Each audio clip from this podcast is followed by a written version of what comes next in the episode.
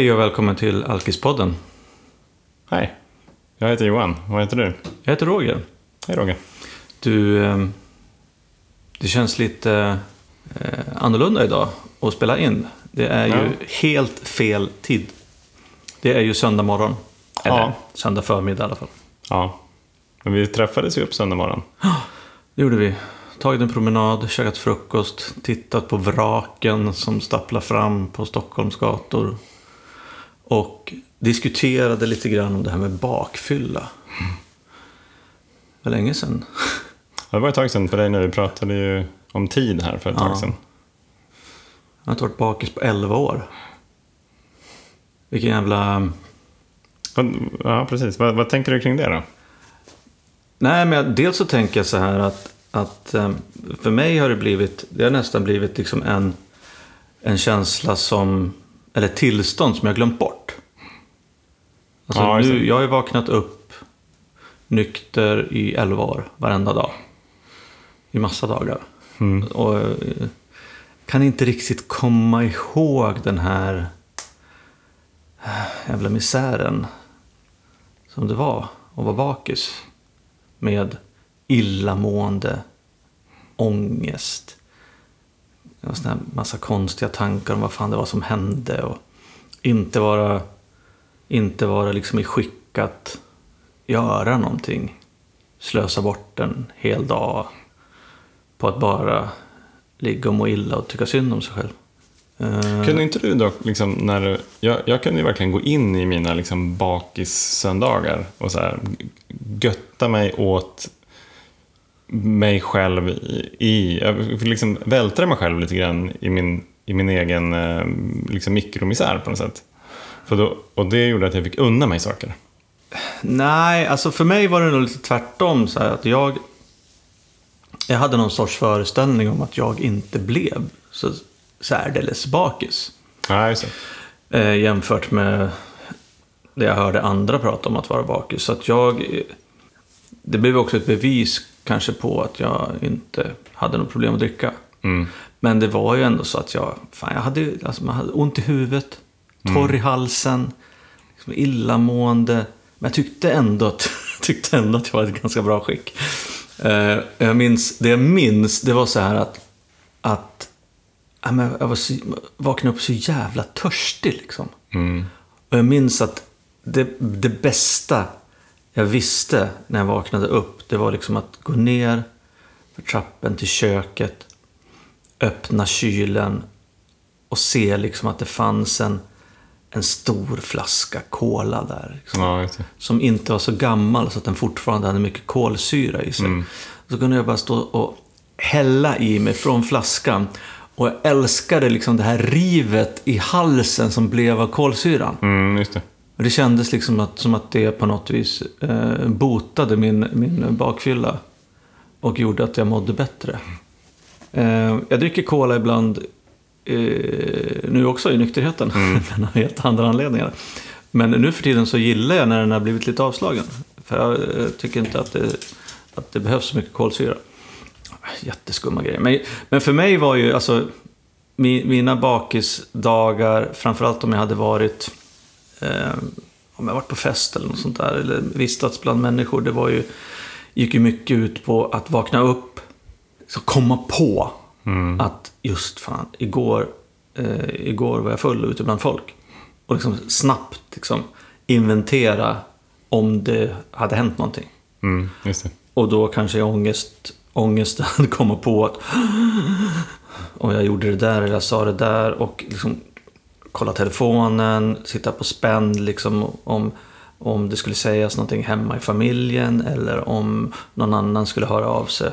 Mm. Så att det var, det var jävligt jobbigt på det sättet tycker jag. Mm. Just den här, de här timmarna eller det här dygnet av eh, ovisshet. Mm. Ungefär som att juryn är fortfarande ute. Ja, exakt.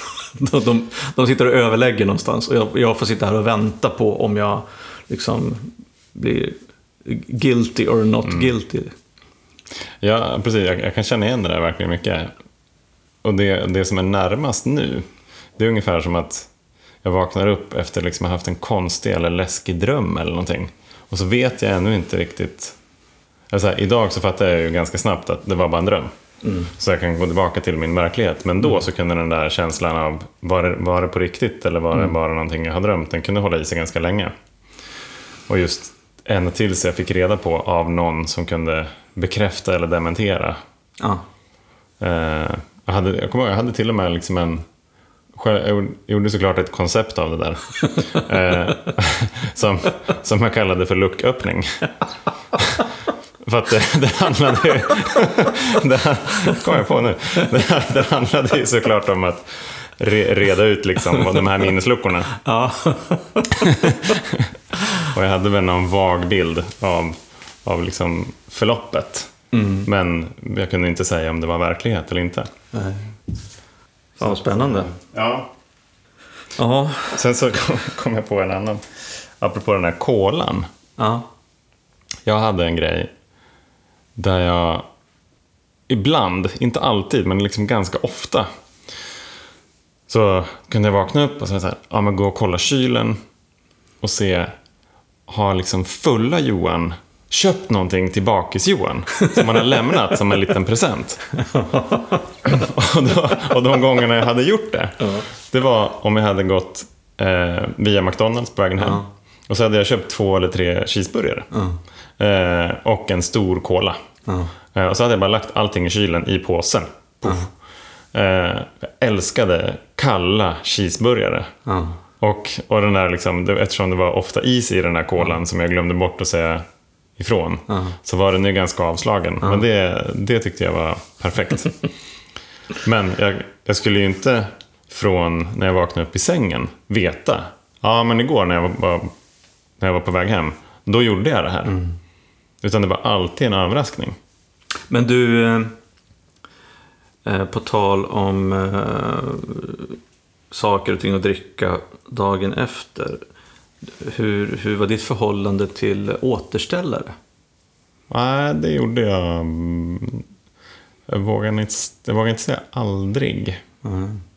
Men eh, det var ingenting som jag gjorde sådär eh, som regel.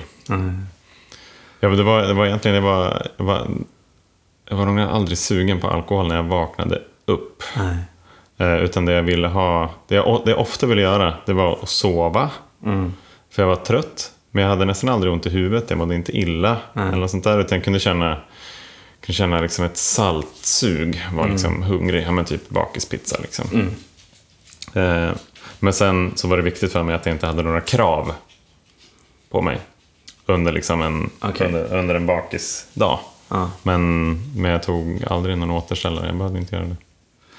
Jag... Eh, Det vill säga, jag kom aldrig så långt. nej, precis.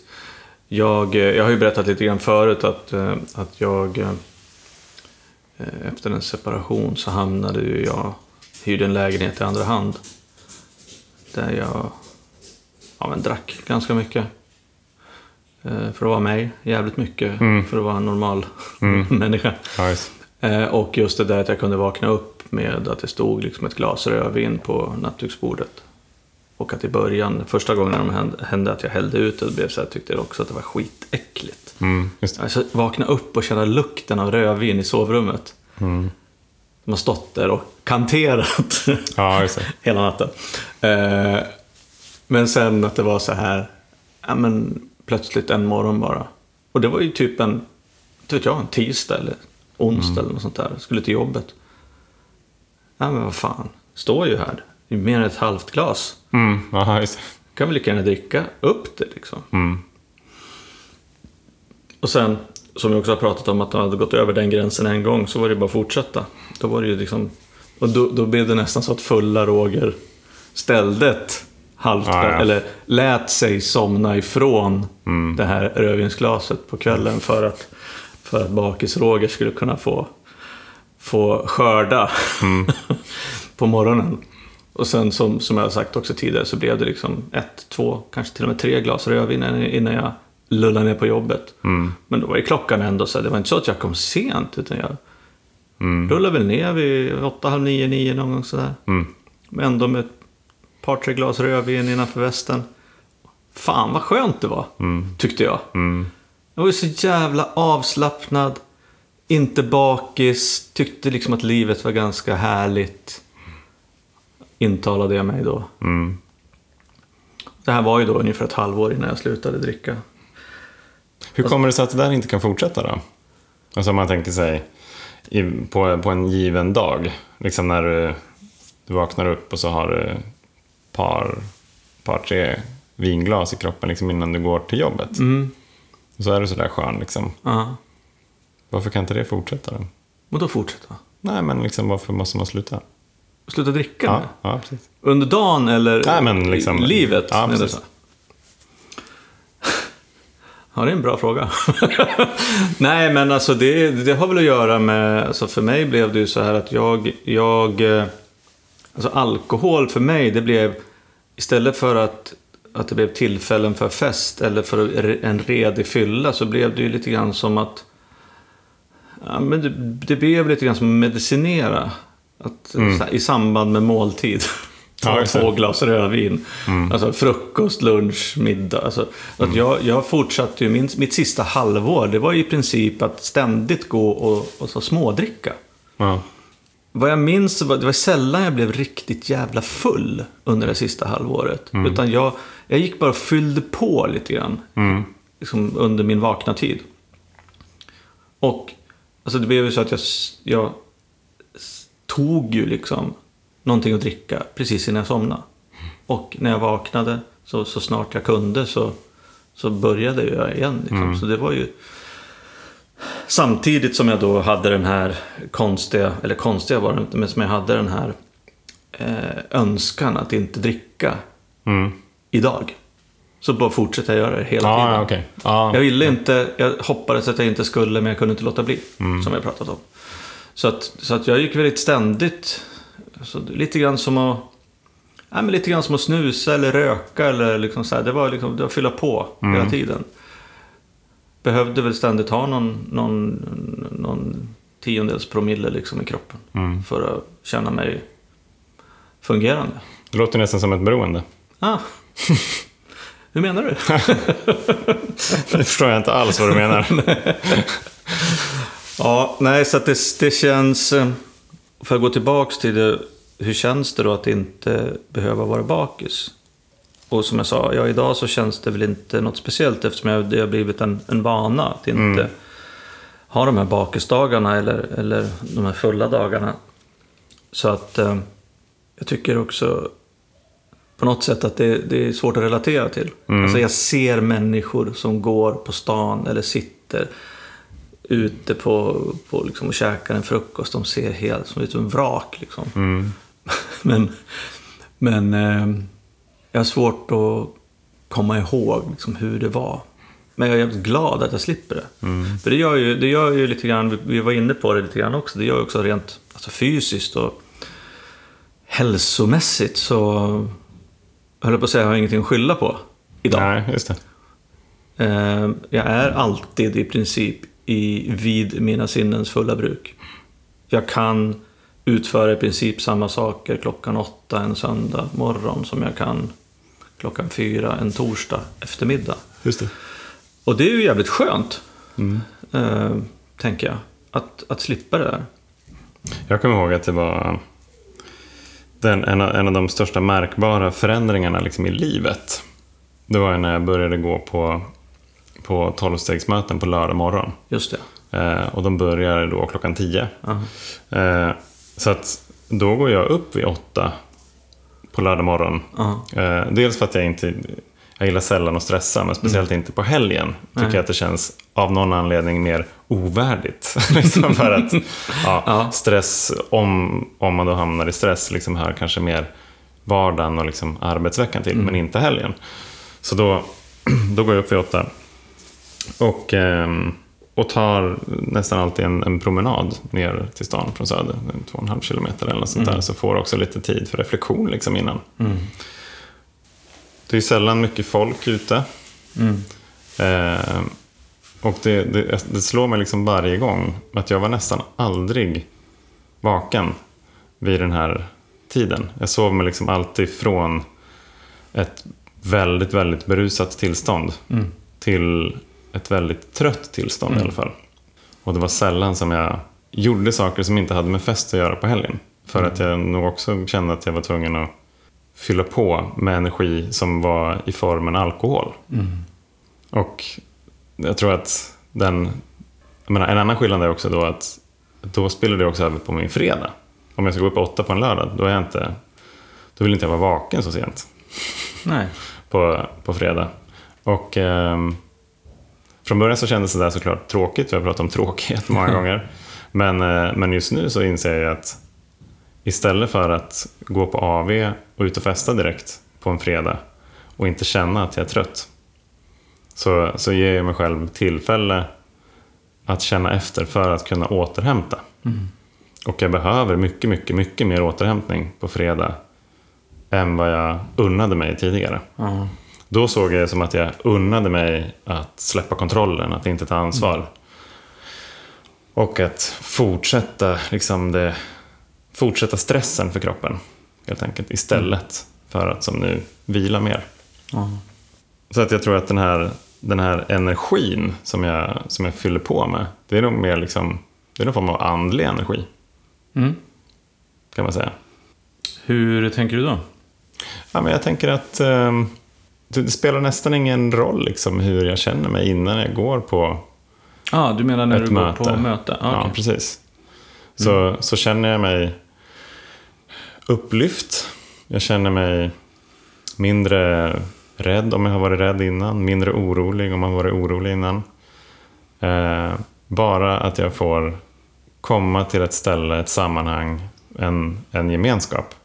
Där jag får vara precis som jag är. Och jag också uppmanas att dela om hur det är just nu.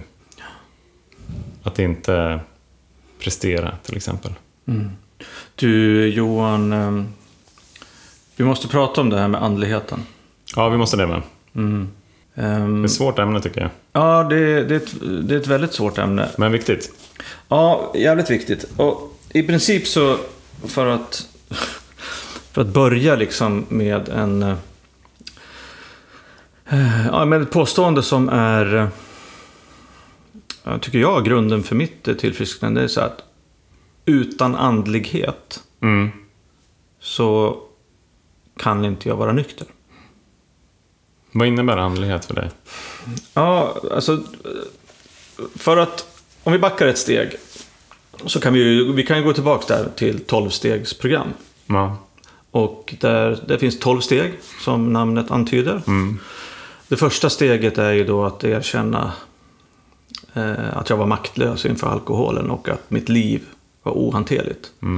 Och det här Det- har vi pratat om. Det har vi pratat om ganska mycket. Maktlöshet, vi har pratat om att slå i botten, vi har pratat om att acceptera och inse att även om det blir tråkigt så kan jag inte fortsätta dricka. Jag är alkoholist. Ja. Och det är liksom... Det är då man öppnar dörren till tolvstegsprogrammet, tänker jag. Eh, Och eh, för att, återigen för att upprepa, om ni för er som lyssnar, eh, när vi nu pratar om de tolv stegen, så det som jag och Johan säger, det är ju det är våra egna tolkningar av de tolv stegen. Ja, precis. Eh, Steg två. Det är ju här det börjar bli lite... Eh, ja, lite knivigt liksom. För, för människor som...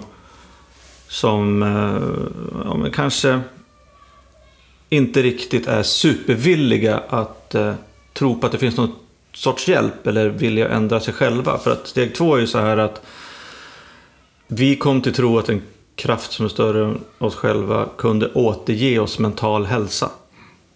Just det.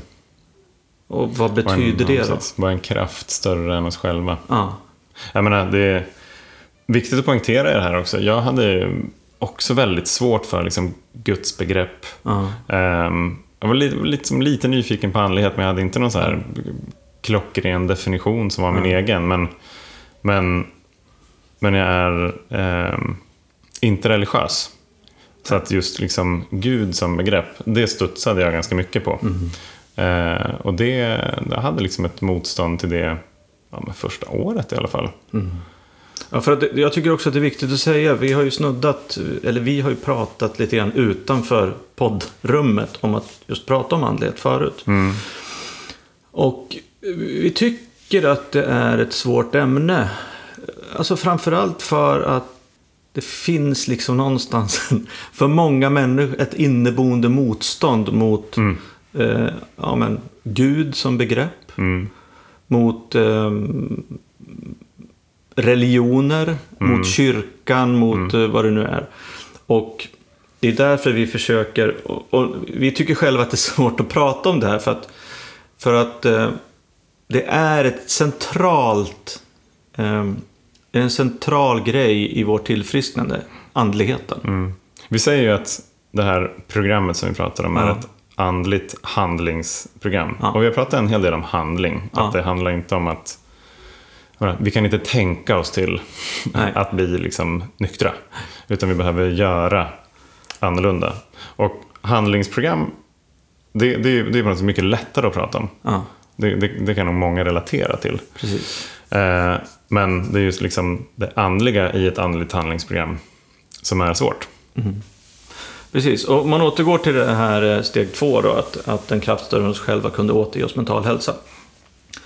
Då tänker jag så här, att, eh, och det här har vi varit inne på förut också, just det där att, ja men, om man vrider lite grann på det där begreppet, så säger det att du kan, eller jag kan inte själv Mm. återge mig själv mental hälsa. Ja, precis. För att, som vi har sagt, jag har försökt.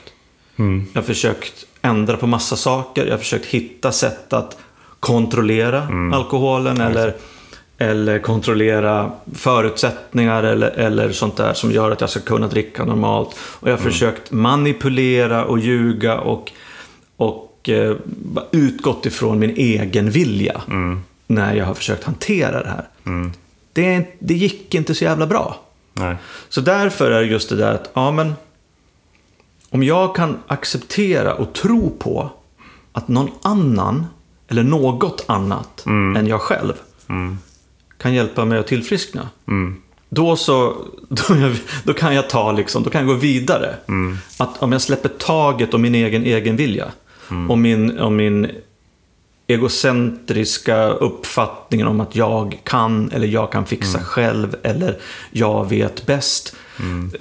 Jag bara Ja, koppla absolut. tillbaka lite grann till det som Jesper sa om, vi pratade, för vi pratade lite grann om andligheten då när Jesper var gäst.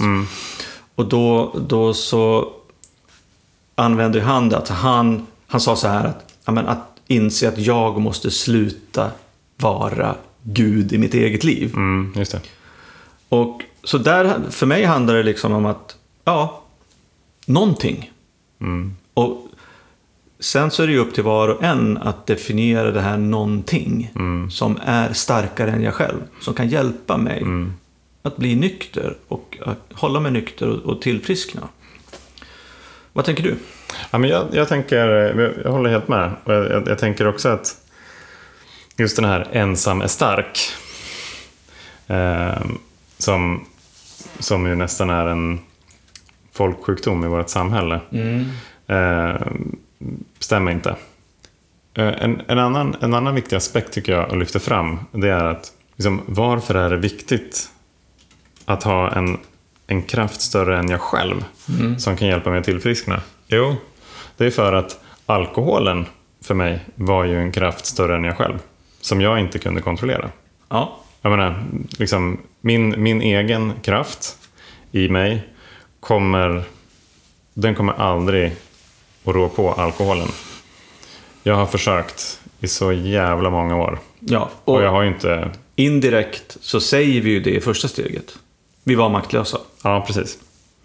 Exakt. Så att där kan man ju säga att där erkänner man ju faktiskt att man inte kan göra det själv. Ja, Men att man, då måste man ta nästa. precis. Om jag är maktlös inför alkoholen, mitt liv är ohanterligt. Det vill säga, jag kan inte fixa det här själv. Och då behöver jag ju hjälp. Ja. Det vill säga, jag öppnar upp för att få hjälp. Det, det för mig liksom är den viktiga... Och det är fan svårt alltså. Ja, alltså det, det, det, det är väldigt mycket lättare sagt än gjort. ja. ja. Att, Och, att, eh, att öppna upp och be om hjälp. Vi har ju pratat om sårbarhet Mm. tidigare till exempel. Jag menar, det... ehm, Jag menar, för, för mig krävdes det ju flera år av mörker och liksom ont i magen för att öppna upp och vara sårbar inför Linus. Ja. Alltså, så det, det är liksom inte så att det är en enkel grej att göra. Nej. Men det är ett jätteviktigt steg för att vi överhuvudtaget ska kunna påbörja en process i tillfrisknande. Och det där ser ju väldigt olika ut för alla människor. såklart. Ja, den här eh, kraften som är större än oss själva, den har ju, kommer ju alla färger och former och eh, uttryck för eh, alla olika individer som är med i tolvstegsprogrammet. Det finns liksom ingen, ge- ingen gemensam definition av den här kraften. Inget facit. Nej, inget facit. Och, eh, och samtidigt som man kan säga att det, det är väldigt... Det är, fa- faktiskt så är det ju så, eller faktiskt och faktiskt, men det kanske inte kommer som någon överraskning att det, det är ganska många människor som kommer in i tolvstegsprogrammen som väljer att gå därifrån. Just på grund av de här stegen som handlar om, om, eh, om andlighet och, och, och där det står Gud framförallt. Just det. Ja, precis. Som jag också studsade på. Ja, precis. Och, och då får man tänka så här att, ja, vad är viktigast för mig? Att vägra tro på Gud, eller en kraft större än jag själv, vad det än är. Eller att fortsätta vara bitter och självisk och eh, tänka att jag styr allting och fortsätta dricka. Ett enkelt val, kan tyckas. När, du- när du säger det så, så. Ja, jag tänker för mig, för mig var det så här att eh, jag, eh, jag kom till, tack vare lite texter i boken om människor som har gått före, så kom jag lite grann till insikt om att, om att, att eh, det behöver inte vara jag som är den här kraften. För att om man gör, om man gör ekvationen så, Alltså jag är en av sju miljarder människor på jorden. Som en liten pissplanet i, i, i den här galaxen. Och den här galaxen är liksom bara en liten lus i det här jättestora universum som finns. Då kan man ju faktiskt tänka sig att jag... Ja, det borde finnas någonting som är större än jag. Till och med jag kan ju faktiskt köpa det. Så att det var det ena. Och det andra var liksom att, att, att det finns i, i det finns jättebra texter här i, i Stora boken eller Anonyma Alkoholister som handlar just med, om, om att om man var villig att tro eller öppna en, eller lämna en liten dörr på glänt. Så att. Gud eller andligheten kan hitta en. Att, eh, ja men, jag är öppen för någonting. Kom hit.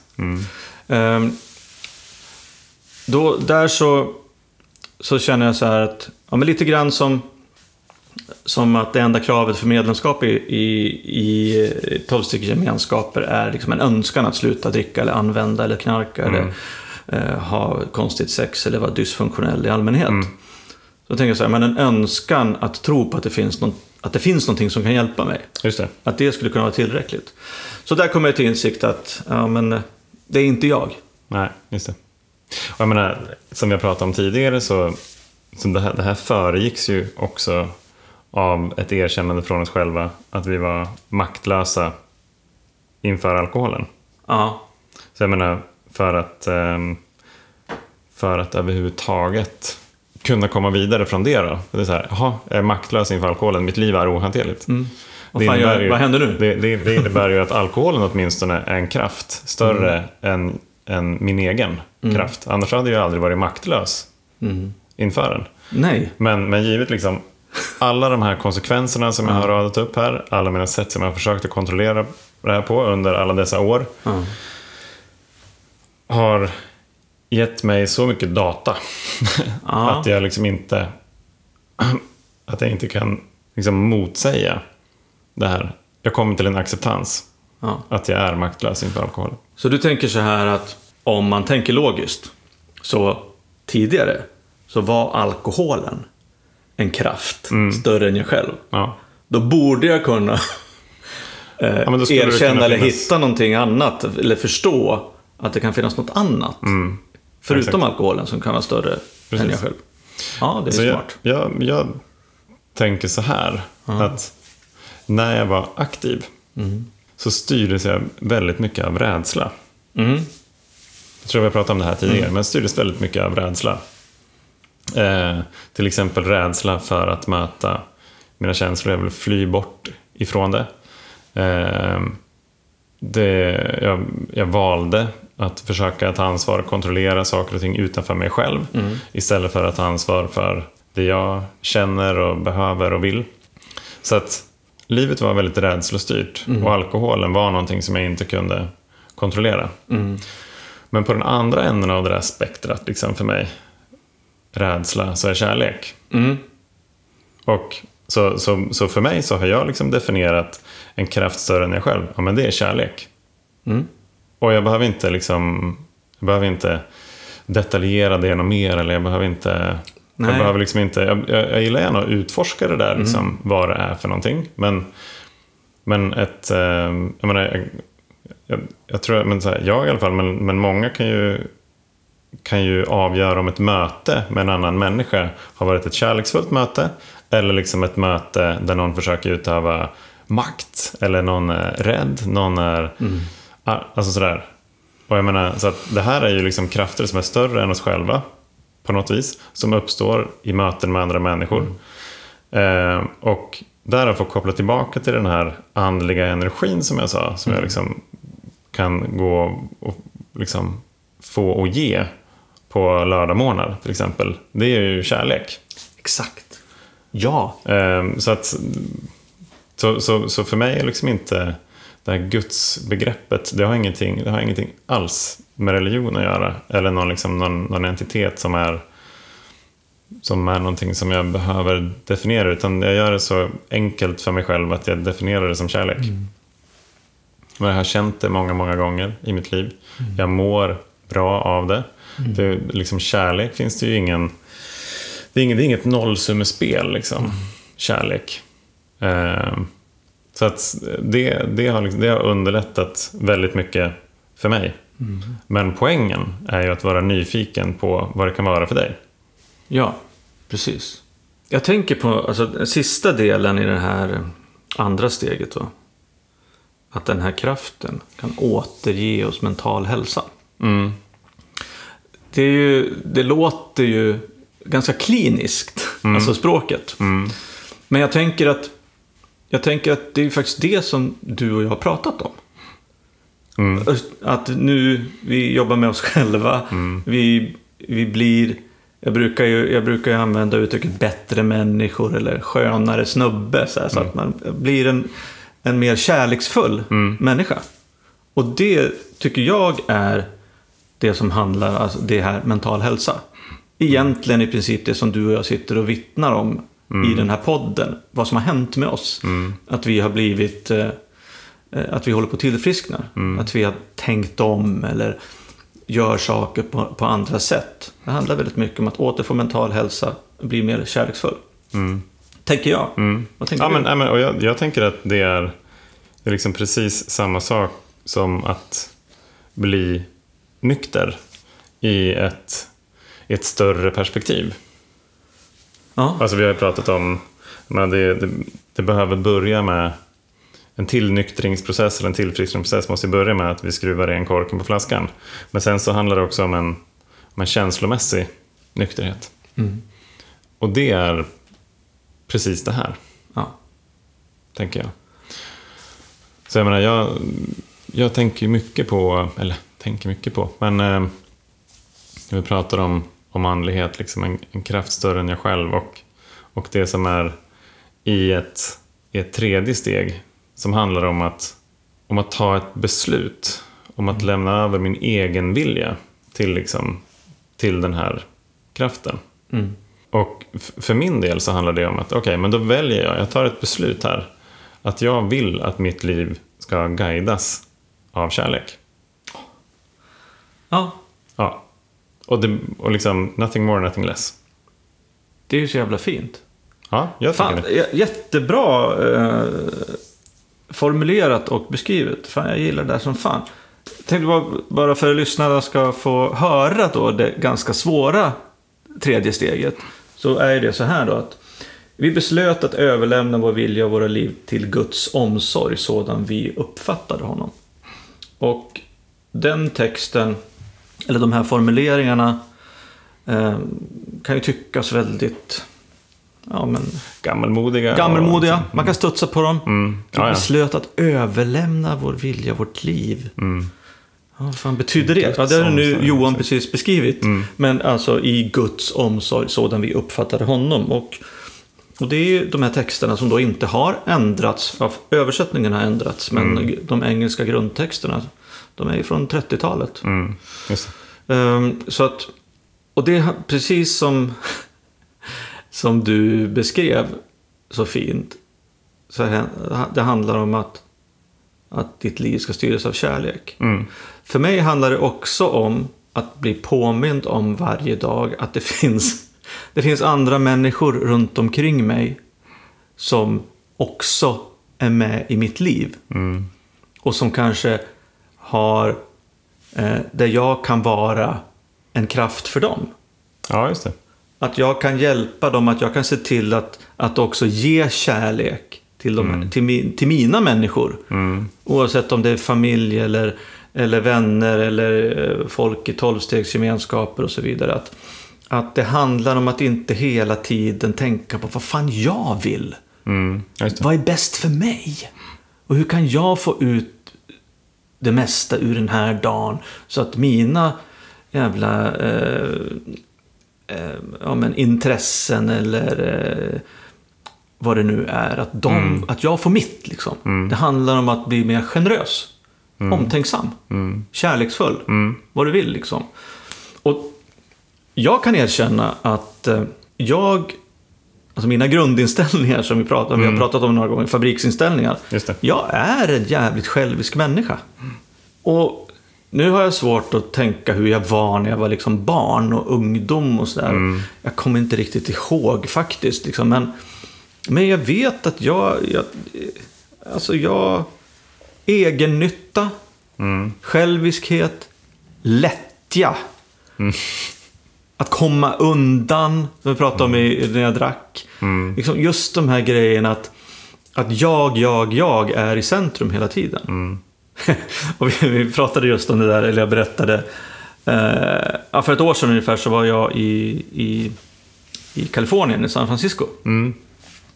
Och eh, träffade en av dina eh, vänner. Just det, James jag träffade ju nu. Ja, Precis. Så vi var på, vi, vi träffades och käkade och så gick vi på ett möte tillsammans. Och så, så berättade jag för Johan idag att på vägen hit så lyssnade jag på, på lite Morris i, högtal, i hörlurarna och, och hörde då ett ord på engelska som jag insåg på det där mötet, vi fick läsa text på engelska då i San Francisco på sån här klassisk liksom tolvstegsmark. Ett hus med liksom massa med rum och möten i olika gemenskaper. Det, så, här, och kärleken och energin där var helt magisk. Men då sitter jag där och så uttalar jag ett ord fel i texten. Helvete.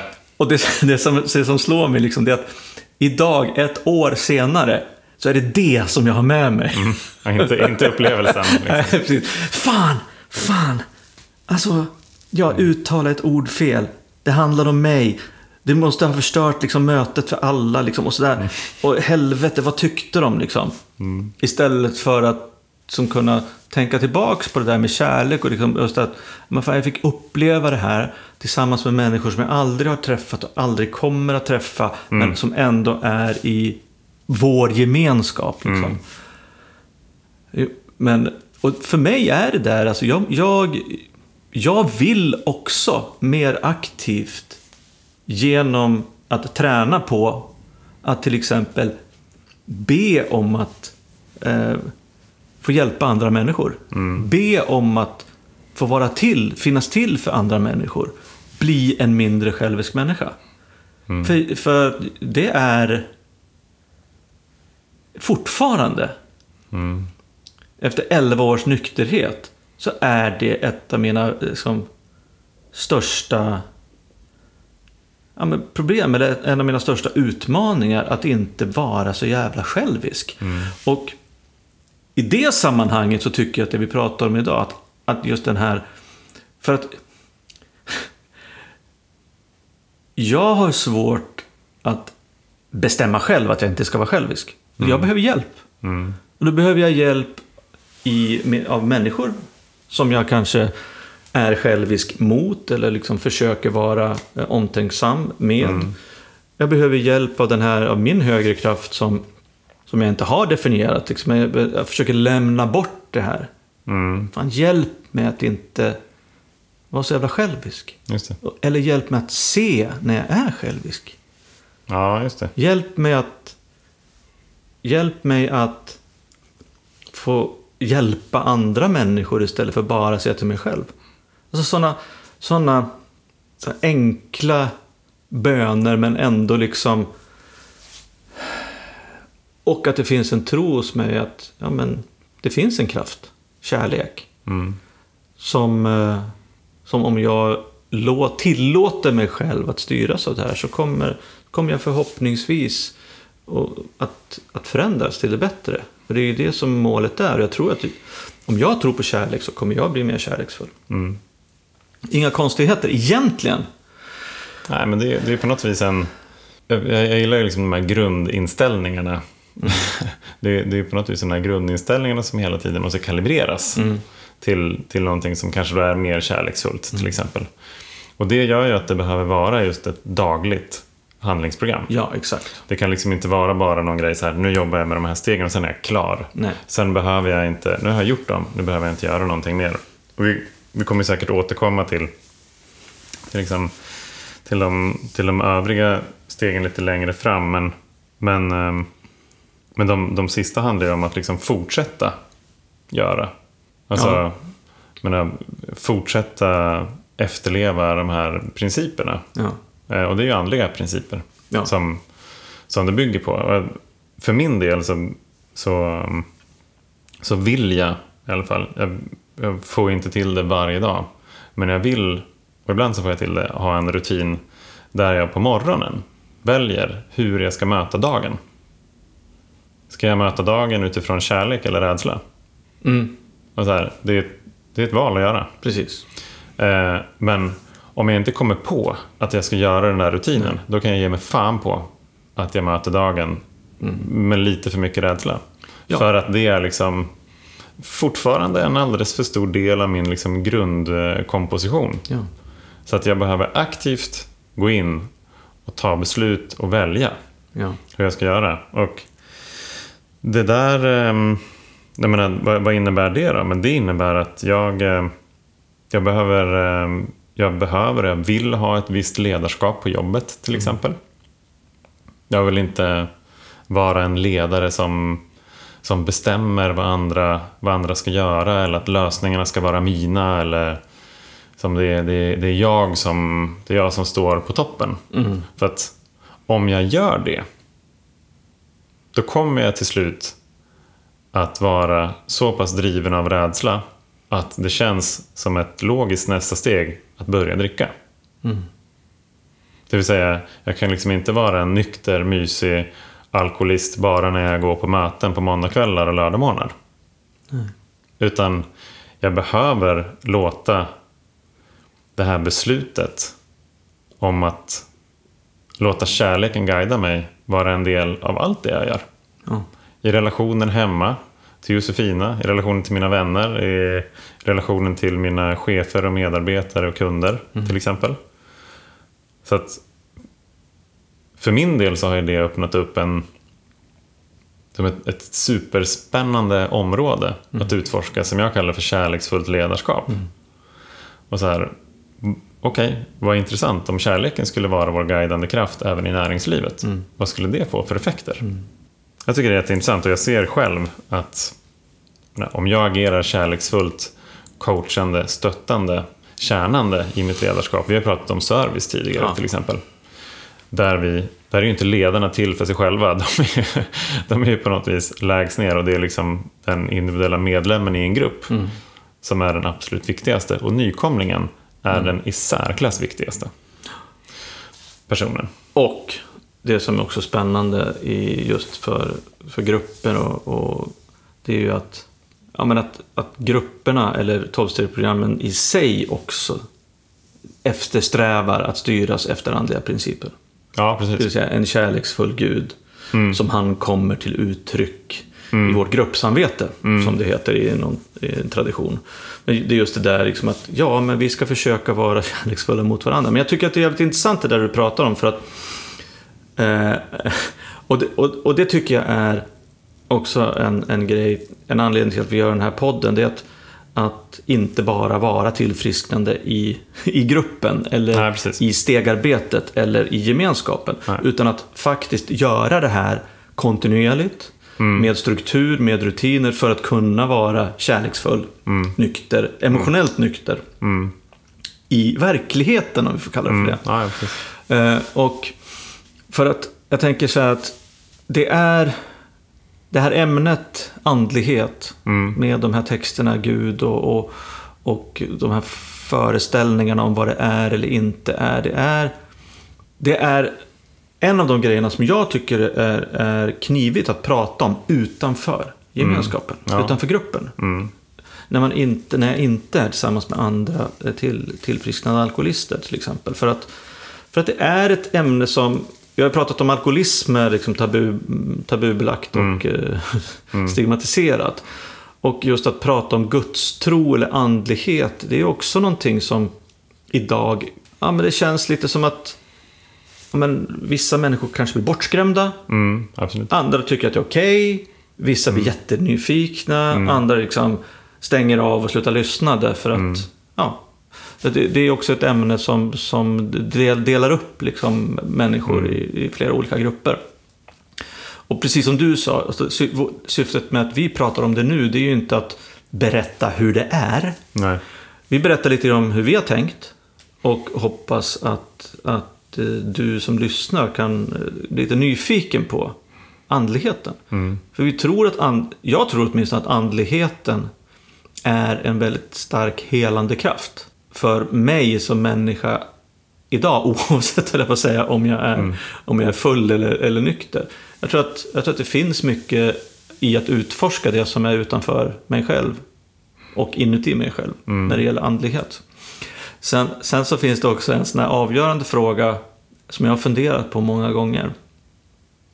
Vi har pratat om i flera avsnitt just det här om att "Ah, nej, men man kan inte säga när och hur en, en eh, aktiv alkoholist kommer att slå i botten och fatta ett beslut om att Nej. sluta dricka. Ehm, och jag har sagt så här, vad fan var det som hände? Så är redan i liksom första avsnittet till det andra avsnittet. Hur gick vi från förnekelse till för, för, förändring? Förnedring, eller vad? Förnekelse till förändring. Ja, det, det kanske är så enkelt att det var liksom... Det var ett andligt ögonblick. Som vi inte vet någonting om. För det är ju också någonting som jag har, som jag har insett så här också ganska lång tid in i nykterheten. Att jag har tänkt för mig själv. Ja men, fan jag är bara en liten män, jag är bara en vanlig människa. Jag kanske inte ens har förmåga att förstå andlighet. Nej. Så därför slutar jag lägga energi på det. Ja, det. Alltså det är någonting som, som pågår utanför min, min begreppsförmåga, liksom. min uppfattningsförmåga, andlighet. Så, bara, ja men jag är villig, jag tror att det finns någonting, det är inte jag, Mm. Let's go. Och det, det är väl liksom en av de viktigaste grejerna. Det, det spelar ingen roll vad eller vem eller så som är, som är Gud eller en, en, eller en högre kraft. Poängen är att det inte är du. Mm. Så jag menar, det, ja, exakt. Jag, jag, jag tror för att liksom wrappa upp lite grann så, så tror jag att för mig så behöver jag påminnas om att, liksom, ett, jag, eh, jag är alkoholist och jag kan inte kontrollera alkoholen och mitt liv blir ohanterligt med alkohol i det. Två, jag kommer inte kunna klara det själv. Jag behöver öppna upp och bli villig eh, för att släppa in hjälp och, en, och någon form av kraft som kan hjälpa mig. Eh, och tre, liksom att ta ett, att ta ett beslut. Att låta någonting annat än min e- egen vilja guida mig. Och för min del så har det varit kärlek. Eh, och jag menar, gör det att alla dagar från och med nu kommer vara hunky dory? Nej, det gör inte det. Jag menar, livet händer där ute. Men, men jag känner ett mycket större lugn. Vi har pratat om sinnesro tidigare. Och där ligger mycket av sinnesron. Att, att, jag, att jag inte behöver ens försöka kontrollera, spela Gud över saker som jag inte har någon kontroll över. Nej. Utan att det bara att jag väljer att inte kontrollera så har jag ju de facto lämnat över. Ja. Om man nu liksom har problem med att lämna över biten. Ja. Det är ju bara att här acceptera för mig själv att jag inte kan kontrollera det. Okej. Så att då väljer jag istället, i många fall men inte alla, liksom jag, misslyckas, jag misslyckas ibland, men att rikta min energi någon annanstans. Ja, jag tycker det var jättebra eh, sammanfattat. Och eh, jag tänker också så här att när jag väljer att gå utanför mig själv Mm. och tänka att ja, det finns någonting större, jag kanske kan vara till mer nytta för andra människor. Mm. Så blir jag också mer lyhörd Mm. inför andras behov och deras liksom, förutsättningar och, och vad de vill ha. Mm. För att så länge jag stänger mig själv inne i mig själv och tänker att jag kan och vet och, och bestämmer allting. Mm. Då har jag åtminstone väldigt svårt att se liksom, vad andra människor behöver.